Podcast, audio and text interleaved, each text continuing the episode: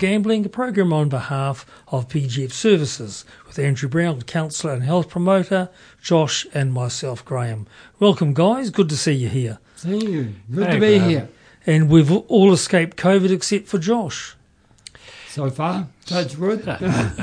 Yes, um, managed to um, contract that a couple of weeks ago from um, my sister.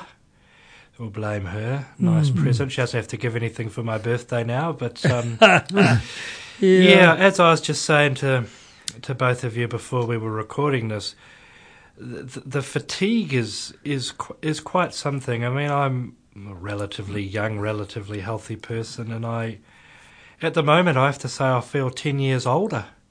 Just, just the um, fatigue, and so it might be inevitable for most of us to catch it. But I would say, if nothing else, keep trying to, to, to do the right things to hmm. avoid it, just to avoid this fatigue, because I, I- it would be nice to go back to the age that I actually am. Well, let me I encourage you. You don't look 10 years older. Well, thank you. No, I'll- I I'll- feel that way, but The check, the checks in the mail, Graeme. Right. Ah.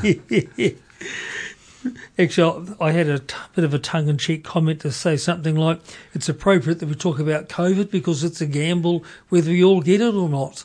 Uh, it's, And, and I think it's a gamble as well in terms of how it's going to affect you, yes. because nobody is going to know until they get it. they- There's a lot of similarities between uh, the people in my family that got it, but there are also differences as well. And I don't think anyone really knows how they're going to react until they get it. But my one piece of advice would be they give you seven days of isolation, don't do anything. Yes. Do nothing. Do nothing, yeah. Literally, even if you start to feel better towards the end, don't. Hmm. They give you seven days for a reason, and you can take up to ten. Hmm. And if you think you need that, like my mum took ten, take ten, and, and just rest because I basically did nothing for about ten days, and and I've still got this fatigue. Mm. Hmm. So if I had tried to do something within those ten days, I think it would be a lot worse. So if I can give you one piece of advice, take the time they give you and catch up on Netflix or whatever you've got because I think it's quite um, it's quite important. Good. Thank you for that, Josh. Mm. So, what's on our topics today?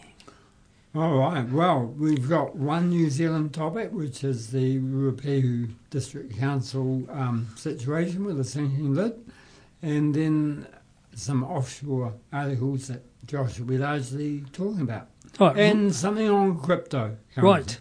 Ruapehu District Council, my home area. Yeah, I knew you would warm to this, Graeme. Yes. Well, they've the we talked about this several times back when it was all about to happen, and they were all for the sinking lid, but um, the vote was split exactly five against five, and the mayor had to cast his vote, and Ooh. he had the casting vote, um, and he went for the existing status quo which was to keep their present regime and throw out the sinking lid. Which I I sort of thought, oh, I better be balanced about this. There was probably a very compelling reason.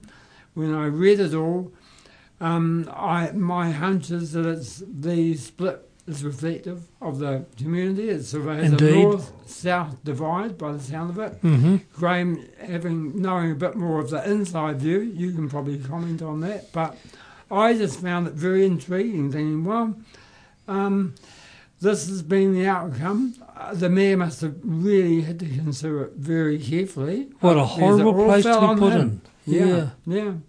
Uh, that's I've always believed in in consensus is the more effective way of government.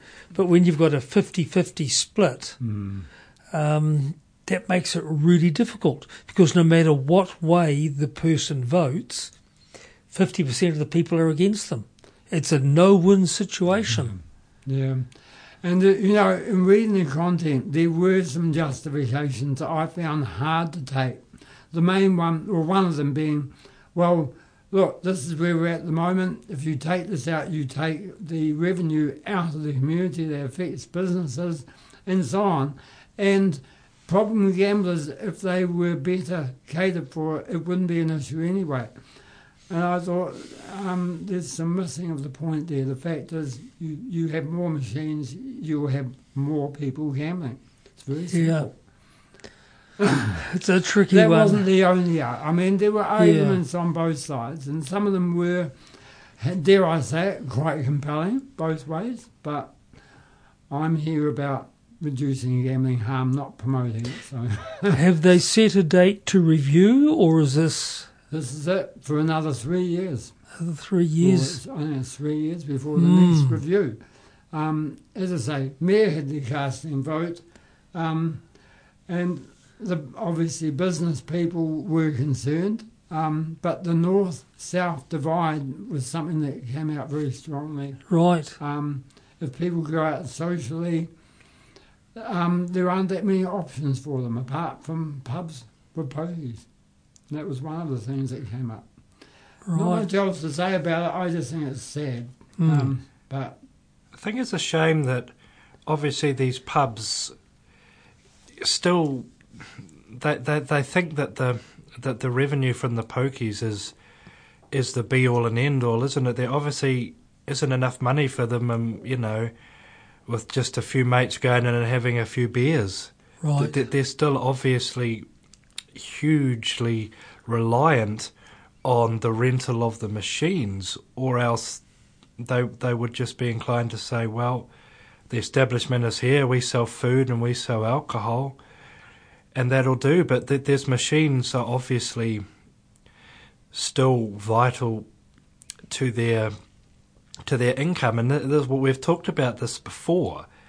It, it's a double-edged sword. That a lot of these places have let themselves become reliant on these machines. Right. Right. That they haven't always been. I mean, you, you, it's your area. Hmm. I mean, I, I'm sure you didn't grow up with pokey machines in, in the area, did you? they didn't exist at all. And there, I assume there was a pub where people on a Friday night might have a couple of beers. There are some interesting changes that you need to put alongside it, though. Um, let's take Taumarunui, which is yeah, my hometown, right? mentions Taumarunui Right. specifically here too. W- When I grew up there as a boy, thriving town, um, seven and a half to eight thousand people. Um, railway workers, teachers, electrical workers, forestry workers, egg and fish, um, major hospital, etc. With the change in government policy around a lot of the government departments and the way they uh, that, that they staff them, small towns like Taumarunui, Taihape is the same. They've been stripped of all those people, so now it's about three thousand people. So the potential cash flow out of the population has reduced significantly. So take a pub that, and I'm just inventing figures here, they were earning a nice little income based on a 7,000 population. All of a sudden they're down to 3,000, um, taking out, out children and youth. You, youth shouldn't be in pubs anyway. Um, all of a sudden their, their target market is, is really shrunk. And so a lot of these small towns are now having to rethink and reinvent themselves. I think, Josh, that's where your point comes in. They've, they've made themselves reliant on the pokey machines instead of trying to rethink different avenues.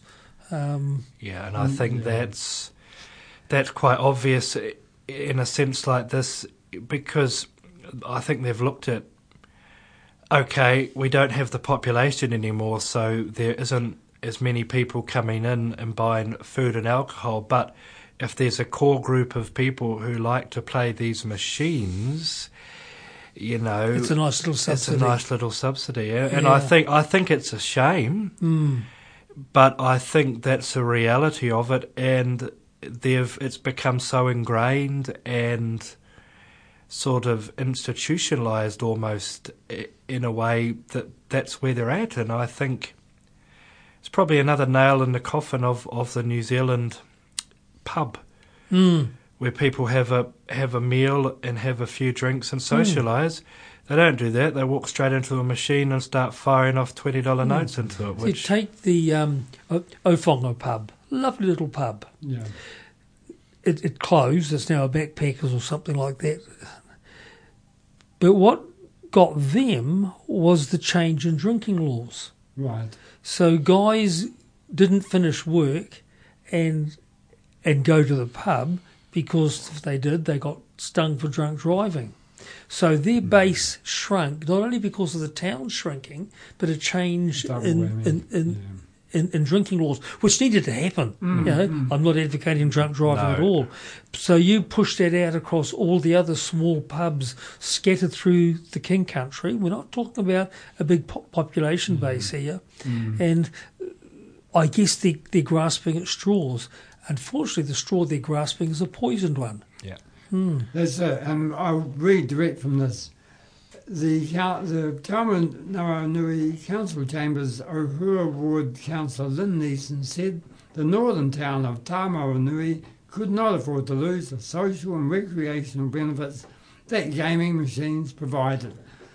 Um, I know that's just one person, but you know, I think it highlights to me how polarised Yes. that whole, the council were. But as I said to Josh, they would have been representing the the parts within that area that Yep. they represent, and that's the view that's come out.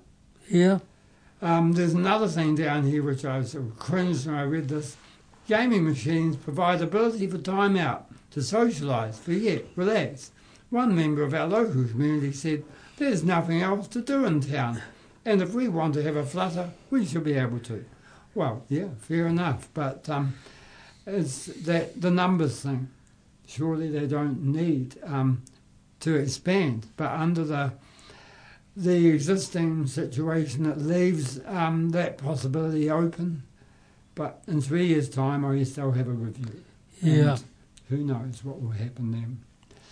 But yeah, it's um, it's sad because many councils throughout New Zealand have opted for sinking lid, and it's um, a really good thing, I think. Yeah. But, um, Because it's all about harm management. yeah, Yeah. yeah.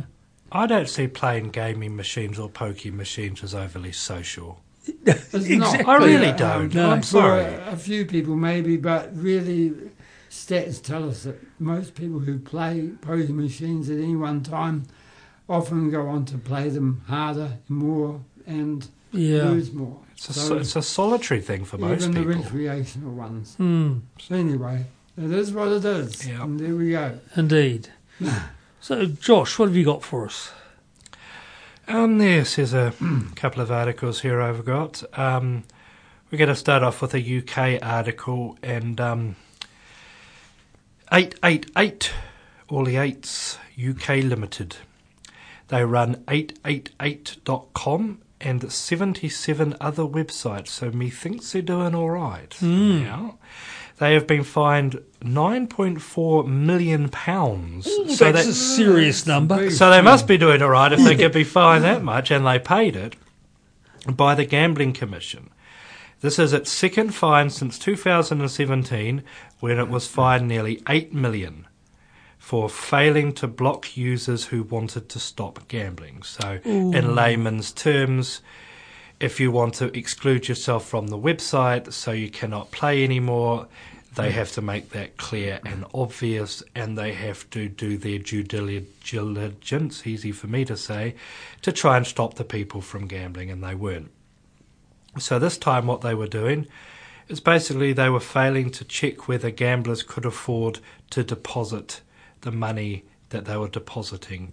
Once you get to a certain level of money being turned over, they have an obligation to find out where it's coming from. Right. That is to stop unlawful stuff. Mm. It's sh- to stop people. Like, in essence, if I'm betting, you know, $3,000 a week and my income is $1,500 a week, they should then, that should be a red flag. Right. Where am I getting the money from? Or B, what am I draining to get the money from? Yes, indeed. but indeed. that they weren't doing that. And there's a um, there's a sort of a an article about one of the people that were involved in it, and and the gambler lost thirty seven thousand pounds in six weeks before the firm contacted him and asked him where the money was coming from. Um, basically, they w- w- were sending out emails, sort of playing lip service to to to, fi- to try to find out where it came from. But if you didn't reply to the email, they weren't chasing you up. Right. So there's another thing in here about another gambler who was given a monthly deposit cap of thirteen hundred pounds, which basically means once you've deposited your thirteen hundred pounds, you shouldn't be allowed to deposit any more. It's a responsible gambling tool, and I personally think it's a good one hmm. because you are setting yourself a limit, and the website cannot stop you from should then stop you from depositing more money. But the firm was aware. The firm was aware that this thirteen hundred dollars this guy was allowed to deposit was ninety percent of his monthly salary, Oh, and they let him do it. it's immoral, isn't it? Mm. It's very.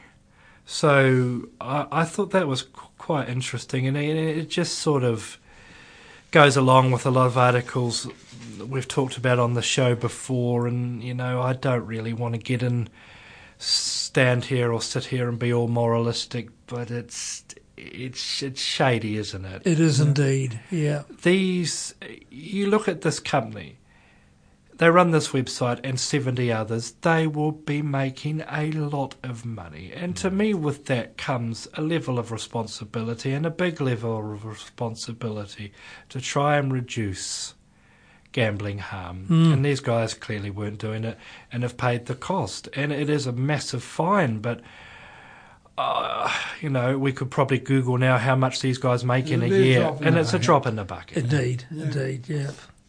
Yeah. So, anything happening in the Australian um, Yeah, scene? any anyone who's a semi-regular listener to this show will know about um, Crown because it's been a staple of this show probably for the last year. But you need not worry. I'm not going to talk about Crown. I'm going to talk about its Sydney um, equivalent or counterpart, which is called Star Casino. And there's a similar inquiry going on in terms of their behaviour as what Crown had. Similar accusations, money laundering, junket based things, which basically means that they're going to China and recruiting big gamblers and bringing them to Australia, which in all this is illegal. You can't do it. But they obviously all do because they keep getting found out. Right. So I mean, I'm not again. I'm not saying they all do, but it seems like they do because Yeah. every time we read about it. Um, so basically, there was a bit of an expose done on them, a bit of an undercover sting, and there was CCTV footage of um, staff in a Macau-based sort of junket office um, accepting paper bags full of fifty dollar notes, and um, there's there being no no money trail, no questions about where the money's come from. Right. Hand it over in a paper bag, put it in a suitcase, take it back to Australia. And this is not the first time this has gone on. Well, that's illegal for a start. Yeah, it's legal Just for a start. transporting vast Yeah, yeah. sums of money across the border. Yeah. Um, Yeah, what, watch the border uh, security Yeah. programs on Yeah, TV. yeah. Yeah. So that's an ongoing investigation. It's an ongoing investigation. I mean, it goes on to say that um, there was a guy who was involved in running the Chinese part of their operation who informed the casino that he was shutting down his high roller his high roller saloon they call it at the Star Casino which catered specifically for the Chinese gamblers but then it goes on to say that the following month, the junket operator moved from one room known as Saloon 95 to another room and carried on. And they called this room Saloon 90. Sorry, they called this room Saloon 82, but it had no signage or anything. But apparently it was continuing going on. An internal investigation by the staff found that they were storing large amounts of cash in sports bags on a balcony off its gaming room, and staff were frequently exchanging casino chips for cash. As part of the junket arrangement, the Chinese organisation were prohibited from exchanging any cash for chips and retaining cash from players at the service desk.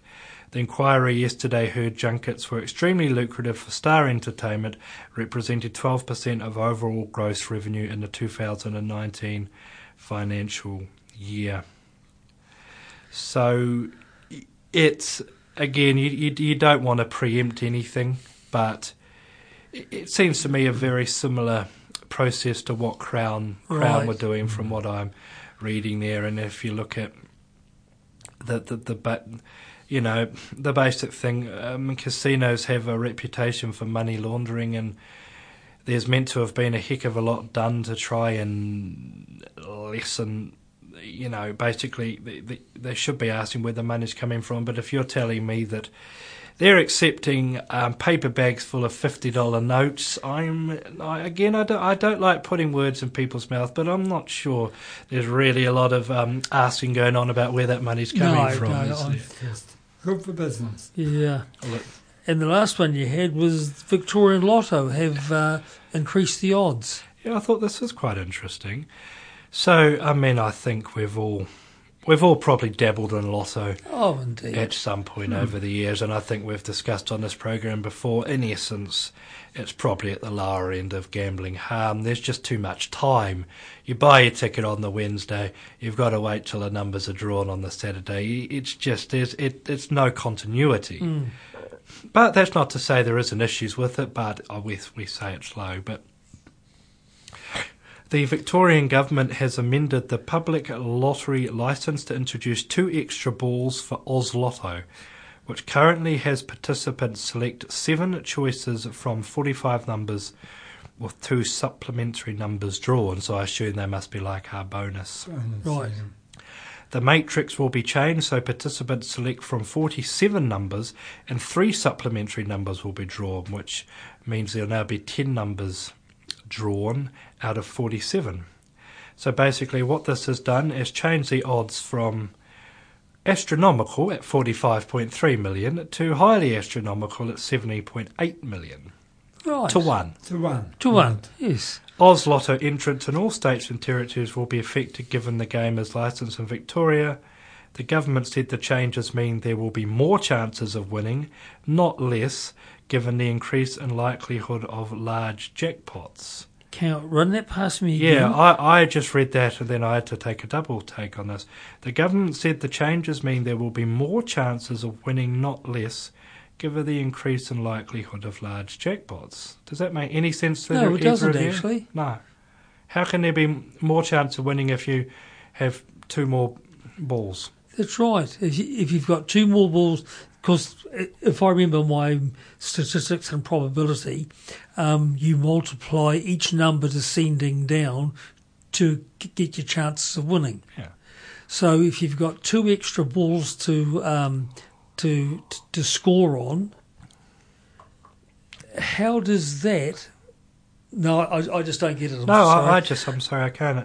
By adding extra numbers to the lottery, the government is ensuring that it's harder to win. Well, exactly. Yeah. Which means it's going to jackpot more, and bigger jackpots lead to bigger ticket sales.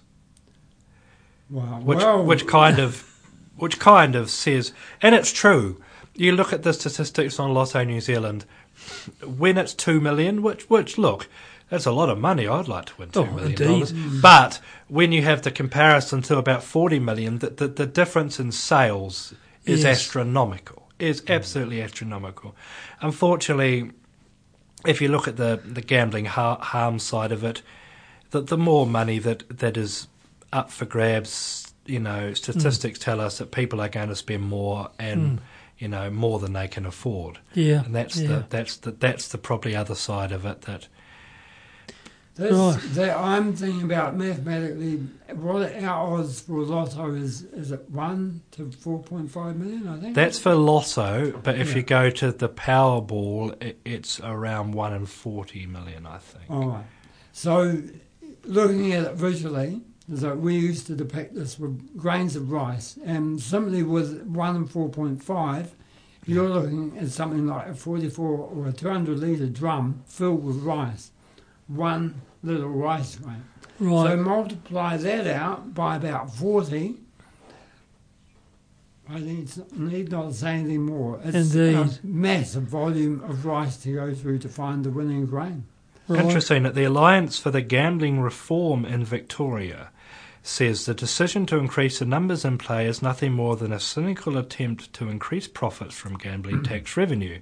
Since the onset of the pandemic, we've seen lotto participation skyrocket, yet instead of taking a harm reduction approach, we've seen the Victorian government do the exact opposite. He said the exposure to products like lotto and keno normalises gambling and increases the harm felt by many of the most vulnerable people in the community. And and I think that kind of goes to what we're saying about the increase in gambling through this pandemic, which I think we all agree Right. has Mm, mm. has gone through the roof. So Mm.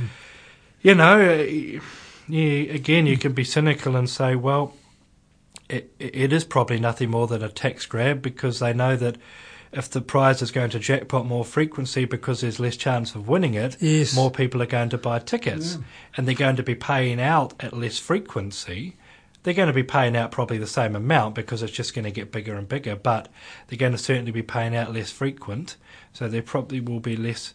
I, I'm still can't work out what that guy was saying where he said there's more chance of winning. I might get my mathematician daughter to actually explain Yeah. that to me. That Yeah. would be good. We Yeah. can we can report back on Mm. that. So Andrew, you've got two minutes to tell us about Yeah. cryptocurrency. Well, the article I wanted to read I couldn't get because of the paywall, but in short, I my concern is that cryptocurrency on one hand gets a lot of active promotion from some prominent people, even in New Zealand, who will claim to have made big money out of it by investing. Hmm. So that's fine. There's probably some truth in that. But the, the hard part is that other impressionable people hear the word cryptocurrency and think, oh, yeah, there's money to be made. And I think the confusion there when it comes to gambling is that it has that already established reputation as being a good earner of um, extra money and, and a very lucrative way of doing it. Translate that into a gambling context, um, there are, it's very easy to use cryptocurrency for gambling, especially online. Um, and there's probably very good smart marketing that goes behind that. My fear is with that ease comes the ease of loss as well. yes. So, very simply put, without having read the article, I'm very keen to find out more because there are concerns about the article was about the, the impact on youth and the ability of youth to access it using crypto. Um, and there's probably a lot of excitement about that. Hmm. The I tr- darker side of it is, is the, the, the harm.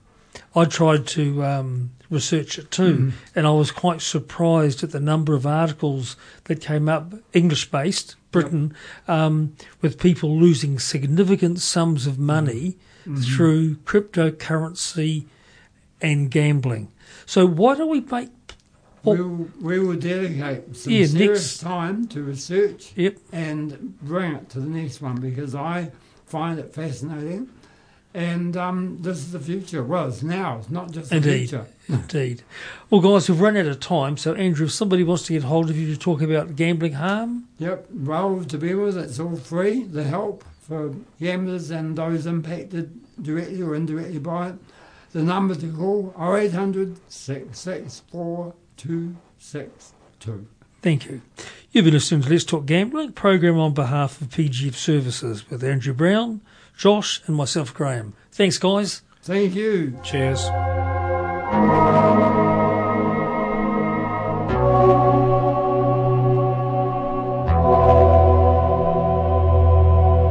This program is made with assistance from New Zealand On Air for radio broadcast and through the accessmedia.nz website. Thank you, New Zealand On Air.